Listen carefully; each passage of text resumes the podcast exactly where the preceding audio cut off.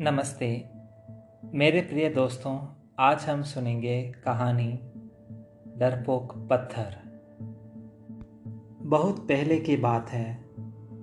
एक शिल्पकार मूर्ति बनाने के लिए जंगल में पत्थर ढूँढने गया। वहाँ उसको एक बहुत ही अच्छा पत्थर मिल गया, जिसको देखकर वह बहुत खुश हुआ और कहा यह मूर्ति बनाने के लिए बहुत ही सही है। जब वह आ रहा था तो उसको एक और पत्थर मिला और उसने उस पत्थर को भी अपने साथ ले लिया। घर जाकर उसने पत्थरों को उठाकर अपने औजारों से उस पत्थर पर कारीगरी करने शुरू कर दिया।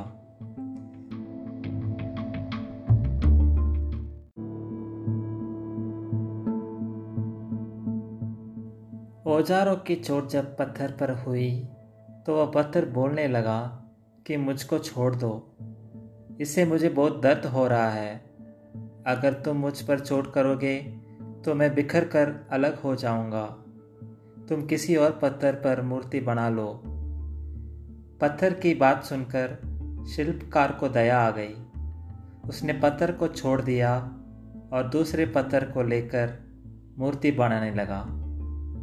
वह पत्थर कुछ नहीं बोला।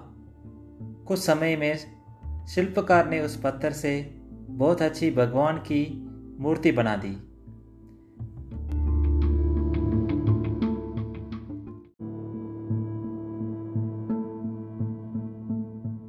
गाँव के लोग मूर्ति बनने के बाद उसको लेने आए।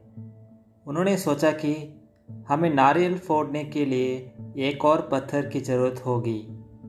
उन्होंने वहाँ रखे पहले पत्थर को भी अपने साथ ले लिए।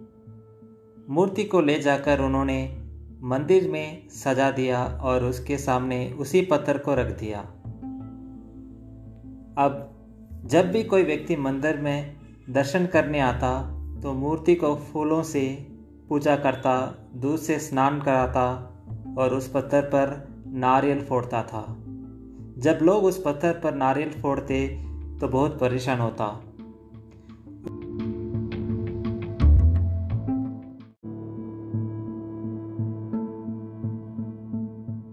उसको दर्द होता और वह चिल्लाता, लेकिन कोई उसकी सुनने वाला नहीं था। उस पत्थर ने मूर्ति बने पत्थर से बात करी और कहा कि, तुम तो बड़े मज़े ले रहे हो। लोग तुम्हारी पूजा करते हैं। तुमको दूध से स्नान कराते हैं और लड्डुआ खिलाते हैं।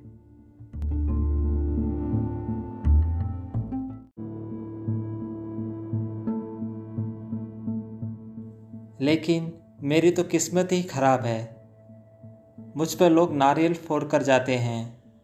इस पर मूर्ति बने पत्थर ने कहा कि जब शिल्पकार तुम पर कारीगरी कर रहा था, यदि तुम उस समय उसको नहीं रोकते तो आज मेरी जगह तुम होते। लेकिन तुमने आसान रास्ता नहीं चुना, इसलिए अभी तुम दुख उठा रहे हो। उस पत्थर को मूर्ति बने पत्थर की बात समझ आ गई। उसने कहा कि अब अब से मैं कोई भी शिकायत नहीं करूँगा। इसके बाद लोग आकर उस पर नारियल फोड़ते।